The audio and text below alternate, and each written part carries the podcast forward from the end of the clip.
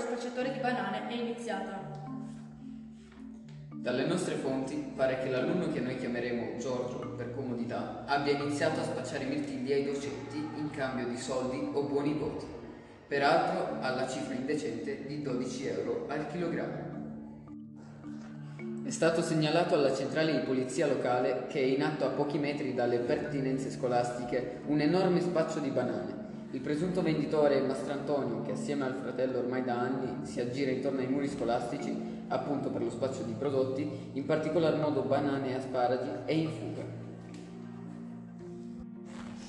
Dai nostri inviati speciali pare che lo spacciatore di banane si sia rifugiato all'isola d'Elba e non abbia lasciato traccia di sé.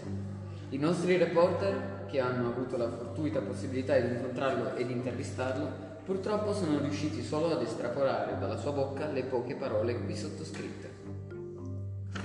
Salve, signor Mastrantonio. L'abbiamo trovata e vorremmo solo fare alcune domande sul suo attuale stile di vita. Per esempio, qual è attualmente il suo reddito mensile? E la sua risposta è stata Non intendo rilasciare dichiarazioni.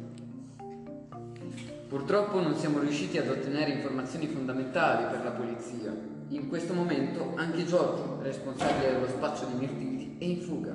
Sicuramente però le divergenze tra i due non finiscono qui. A quanto pare è a guerra aperta.